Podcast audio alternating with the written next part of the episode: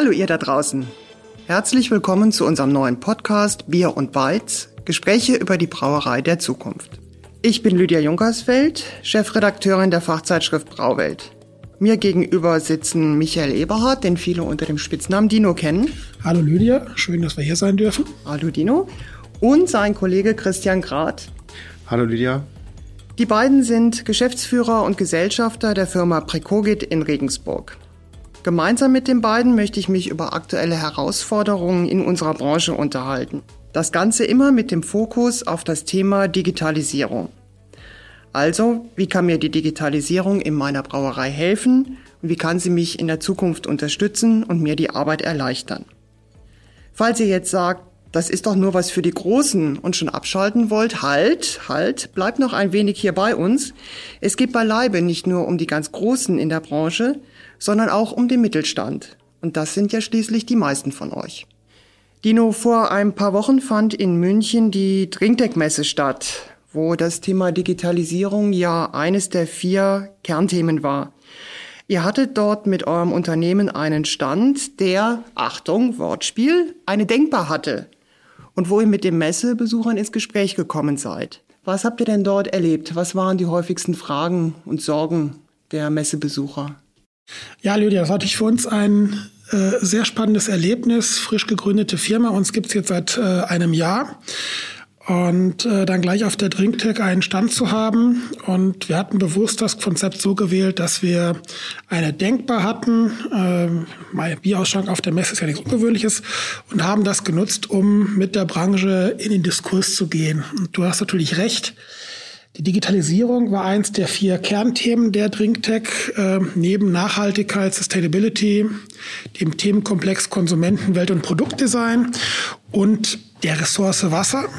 Wobei mir an manchen Stellen die Trennung da immer sehr schwer fällt, weil denn letztendlich bildet für mich, für uns die Digitalisierung eine Klammer um diese Themen. Ähm, so habe ich am ersten Messetag, am Montag, auf dem Innovation Hub bei uns gegenüber in der Halle einen Vortrag gehalten mit dem Titel Herausforderungen und Chancen der Brauerei der Zukunft im Rahmen der Circular Economy. Und da war es schon in der Vorbereitung äh, relativ schwierig, dem einem Thema zuzuordnen. Ist das jetzt Sustainability? Ist das Digitalisierung?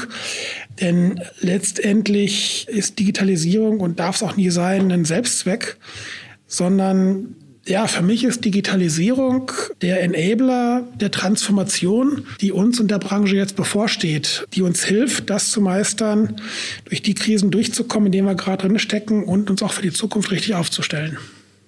Danke, Dino. Jetzt muss ich aber nochmal nachfragen. Christian, äh, wo siehst du denn die Abgrenzung zwischen Digitalisierung und Transformation? Kannst du das mal erklären? Ja, also du musst ja aufpassen, ganz viele Menschen sagen immer, die digitale Transformation ist gerade in, in, vollem Gange. Da muss man aufpassen, dass man nicht allzu viele Themen darin aufsummiert. Transformation ist die Veränderung des Unternehmens als Ganzes. Also dabei werden Prozesse, Werkzeuge, Menschen betrachtet.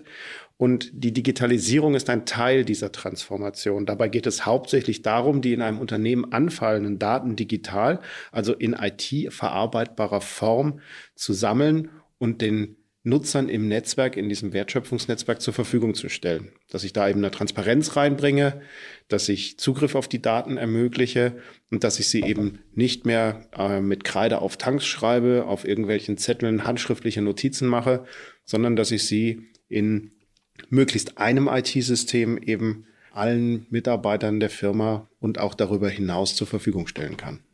Das heißt, Digitalisierung ist also die, die technische Voraussetzung, um die Transformation zu ermöglichen. Genau, es ist eines der Werkzeuge, was ich eben brauche, um das Unternehmen zu transformieren.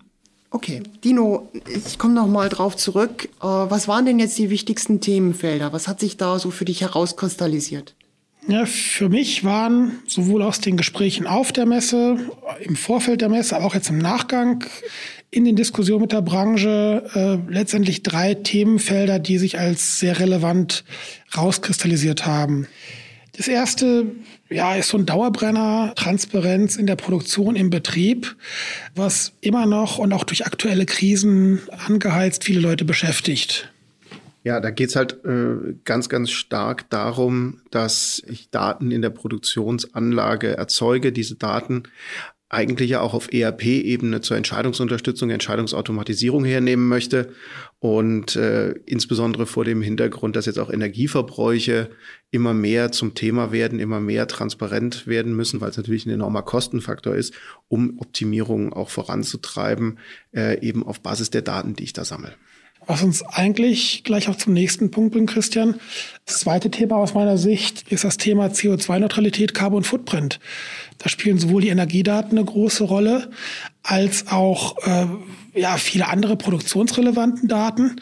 Und letztendlich ist die Grundlage mit dem Greenhouse Gas Protokoll für uns alle schon 2015 geschaffen worden. Seit 2016 ist es auch in deutsches Gesetz gegossen. Die Ziele sind definiert. Bis 2050 äh, muss Klimaneutralität erreicht werden. Teilziel 2030 auf 55 Prozent. Das trifft jetzt auch die Branche. Man hat das Gefühl, dass aufgrund der aktuellen Krise das vielleicht ein bisschen wieder als Randthema kommt, aber letztendlich kann man es nicht wegschieben und es wird immer mehr bewusst in der Branche. Ich gebe dir recht, du kannst Scope 1, Scope 2 kannst du ja relativ einfach äh, erfassen. Ich sage mal aber den Scope 3, du musst ja auch deine Lieferanten und das komplette Netzwerk mit einbeziehen und deine Spediteure, dass du hinten raus entsprechend auch diesen Footprint dann berechnen und transparent machen kannst. Also das sehe ich schon noch als Herausforderung. Ja, Christian, das bringt uns auch gleich zum dritten Thema äh, der Messe für mich, das Thema Circular Economy, Mehrweglogistik, was sich da nahtlos anschließt. Äh, auch ein Thema, bei dem Transparenz eine wichtige Rolle spielt. Stand heute ist in diesem ganzen ja, Wertschöpfungsnetzwerk, ist eigentlich viel mehr als eine Wertschöpfungskette, die da äh, zum Tragen kommt, Transparenz definitiv Mangelware. Und das, obwohl es letztendlich ein doch sehr kostenintensiver und auch CO2-intensiver Bereich ist und damit auch die Branche aktuell vor große Herausforderungen stellt, aber auch in Zukunft, glaube ich, noch eine sehr, sehr wichtige Rolle spielen wird. Gebe ich dir vollkommen recht. Ich sag mal, das Thema Konsument, der lässt sich ja nun gar nicht trecken in diesem Netzwerk. Ne? Der kauft eine Kiste, der bringt die irgendwann halb voll zurück, irgendwann vielleicht sogar verdreckt und ich weiß nie, welcher Qualität ich dann zu welchem Zeitpunkt das zurückkriege. Ich glaube, dass man dort auch große Herausforderungen hat, das technisch überhaupt irgendwie verfolgbar zu machen und dass es dort Lösungen geben muss, die eben das Leergut, diesen Kreislauf vorhersagbar machen. Ja, danke ihr beiden für diesen groben Überblick über die Themen, die euch auf der Messe begegnet sind.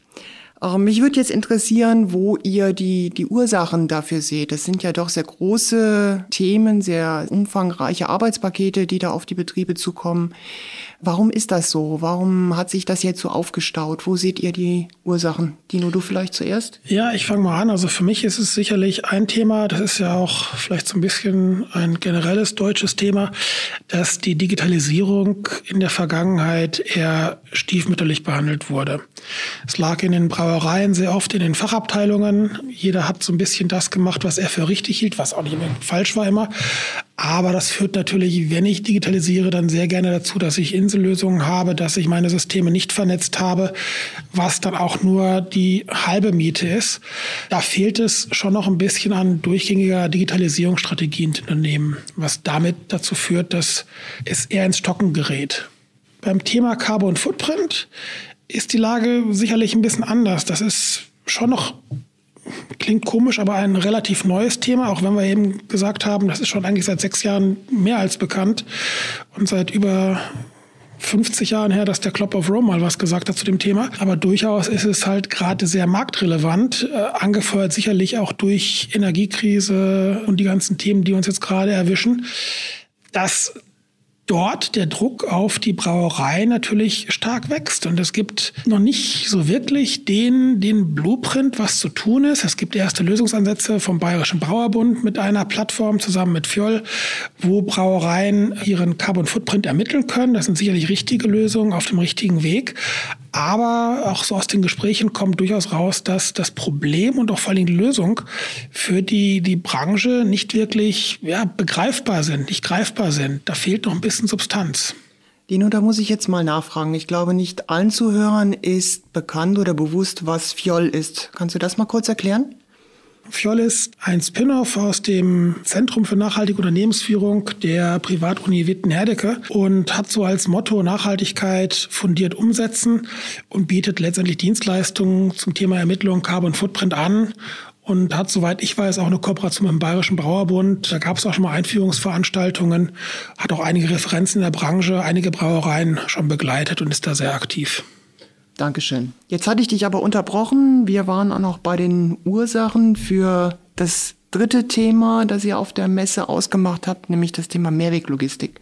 Richtig. Haben wir vorhin schon mal kurz angerissen, ist halt einfach ein sehr, sehr intensives Thema mit vielfältigen, fast abendfüllenden Ursachen, die dahinter stecken. Die, glaube ich, können wir hier alle gar nicht in der Runde auf einmal erschlagen. Eins der Themen ist sicherlich das Thema Pfandwert gegen Stoffwert der Kiste, der Flaschen. Die aktuellen Herausforderungen in der Logistik, äh, Thema Lkw, Fahrermangel, dann auch die Betrachtung Individualflaschenkisten gegen Poolflaschen, Poolkisten, was alles eine sehr große Rolle sicherlich spielt und am Ende auch Auswirkungen auf eine CO2-Bilanz und eine Kostenstruktur hat, äh, mit denen sich die Branche beschäftigen muss und wo jeder letztendlich für sich selber äh, den Weg finden muss, wie er damit umgeht, was seine Ziele sind, wo ein Betrieb hin möchte. Dino, du sagst gerade für sich selber. Äh, das ist für mich eigentlich nochmal dieses Thema Transparenz zu stressen. Für sich selber funktioniert in dem Zusammenhang nur dann, wenn man für sich selber das Beste aus diesem Netzwerk rauszieht, also dass die Daten dann auch transparent über das gesamte Netzwerk zur Verfügung stehen. Also alle drei Themen, die du angesprochen hast, sind mega relevant an der Stelle, um eben alle in diese Richtung zu bewegen. Also dass alle in der Lage sind, diese Transparenz auch für sich nutzen zu können. Das hilft aber nicht dann, wenn jeder an sich denkt, sondern es hilft nur dann, wenn alle gemeinschaftlich an einem Strang ziehen. Ja, Christian, vielen Dank. Das war eine Steilvorlage, was die Überleitung angeht. Ich wollte nämlich jetzt gerne von euch wissen, wie geht es jetzt weiter? Was kann der Einzelne tun? Was kann vor allen Dingen der Mittelstand jetzt tun? Ja, fangen wir mit dem Thema Digitalisierungsstrategie an. Das ist sicherlich was, wo man wieder erstmal auch auf, auf seinen Betrieb schauen muss. Natürlich auch über den Tellerrand hinaus gucken muss, aber letztendlich mal die Frage ist, was braucht mein Betrieb? Welche Ziele möchte ich in Zukunft erreichen? Wie werden äh, meine Mitarbeitenden in Zukunft arbeiten? Was an Informationen brauchen die Kolleginnen in dem Betrieb, um über alle Ebenen hinweg die nötigen, ja, Werkzeuge und Informationsflüsse zu haben, um richtige Entscheidungen treffen zu können. Das spielt aber auch sicherlich die Rolle in Richtung Netzwerk, was Christian eben auch schon wieder aufbrachte, Wertschöpfungsnetzwerk. Was erwartet der Markt? Was erwarten die Marktpartner von mir? Was erwarten die Verbraucher von mir? Welche Informationen brauchen die? Worauf basieren die nach ihrer Kaufentscheidungen? Was dann wieder die Überleitung ist in Richtung CO2-Neutralität. Da gibt es ja auch einige Themen in eurer Brauwelt-Serie CO2-Neutralität in der Brauwirtschaft. Ich glaube, im ersten Teil war es, dass Walter König vom Bayerischen Brauerbund gesagt hat, der Kunde wird in Zukunft seine Kaufentscheidung auch von einem äh, Carbon Footprint abhängig machen. Das heißt, diese Bilanzierung wo stehe ich heute? Welche Maßnahmen kann ich ergreifen? Was kann ich umsetzen? Auch schnell umsetzen? Woran muss ich mit der Zukunft mit beschäftigen? Wird strategisch, aber auch operativ eine sehr große Rolle spielen. Da müssen wir uns vielleicht auch in Zukunft noch intensiver mit beschäftigen. Und dann gehört dazu letztendlich auch das Thema Mehrweglogistik, wo ein ja, ständiges Hinterfragen von alten Denkmustern, Erfahrungen, glaube ich, mehr als zeitgemäß mittlerweile wäre, dass man sich mit dem aktuellen Stand der Technik und der Wissenschaft beschäftigt, wie man ja, diesen Mehrwegkreislauf heute effizient, aber auch effektiv umsetzen kann, sodass für alle Marktbeteiligten da was Sinnvolles bei rauskommt. Ja, ich will das mal aufgreifen. Das ist ja ein Geben und Nehmen in dem Markt. Du musst äh, als Unternehmen dann auch äh, eine gewisse Offenheit an den Tag legen, in den Diskurs gehen mit anderen, um eben den größtmöglichen Nutzen äh, aus diesen Daten, die im Markt zur Verfügung stehen, zu ziehen. Das heißt, du musst aus deinem Unternehmen heraus ja auch Daten preisgeben, um wieder von anderen Daten bekommen zu können. Und ich glaube, das erfordert auch ein Umdenken in den Unternehmen. Und das ist eine der wesentlichen Dinge, Lydia, wie du äh, sicherlich dann als Antwort auf diese Frage dann auch erwartet hast, dass in den Unternehmen mal noch stattfinden muss. Einfach dieses Thema Digitalisierung ist tatsächlich noch sehr weit weg und äh, auch dafür eine Offenheit zu bekommen in den nächsten Jahren, äh, eigentlich eher Monaten, um eben genau diese Transparenz in den Markt reinzubringen. Ja, liebe Zuhörer, Sie merken schon, das ist ein ganz bunter Blumenstrauß an Themen. Und ich glaube, das spannendste Thema, mit dem wir uns dann auch in der nächsten Folge beschäftigen wollen, ist das Thema Mehrweglogistik und Circular Economy. Denn das war's auch schon wieder für heute. Und ich sage herzlichen Dank an dich, Christian, Gerne. und auch an dich, Dino. Danke, Lydia, dass wir hier sein durften. Ich hätte noch eine kleine Bitte an die Zuhörer. Wir möchten auch ja, mit dem Podcast, über den Podcast hinaus weiter in den Diskurs mit der Branche, mit dem Markt gehen und haben ein kleines Feedback-Formular vorbereitet, äh, was ihr in der Mediathek der Brauwelt im Bereich Podcast findet oder bei uns auf der Homepage precogit.de im Bereich Podcast. Und wir würden uns über jegliche Rückmeldung freuen, die ihr uns da lasst. Und ja, sagen Danke fürs Zuhören von unserer Seite. Vielen Dank an euch und liebe Zuhörer, wir hoffen, dass euch das Gespräch gefallen hat und wir würden uns natürlich freuen, wenn ihr auch dann bei der nächsten Ausgabe von Bier und Bytes wieder mit dabei seid. Diese Folge, wie gesagt, zum Thema Mehrweglogistik und Circular Economy, die könnt ihr dann im Januar 2023 hören. Tschüss und auf Wiedersehen, bis zum nächsten Mal, sagen Lydia Junkersfeld Christian Grad und Michael Eberhardt.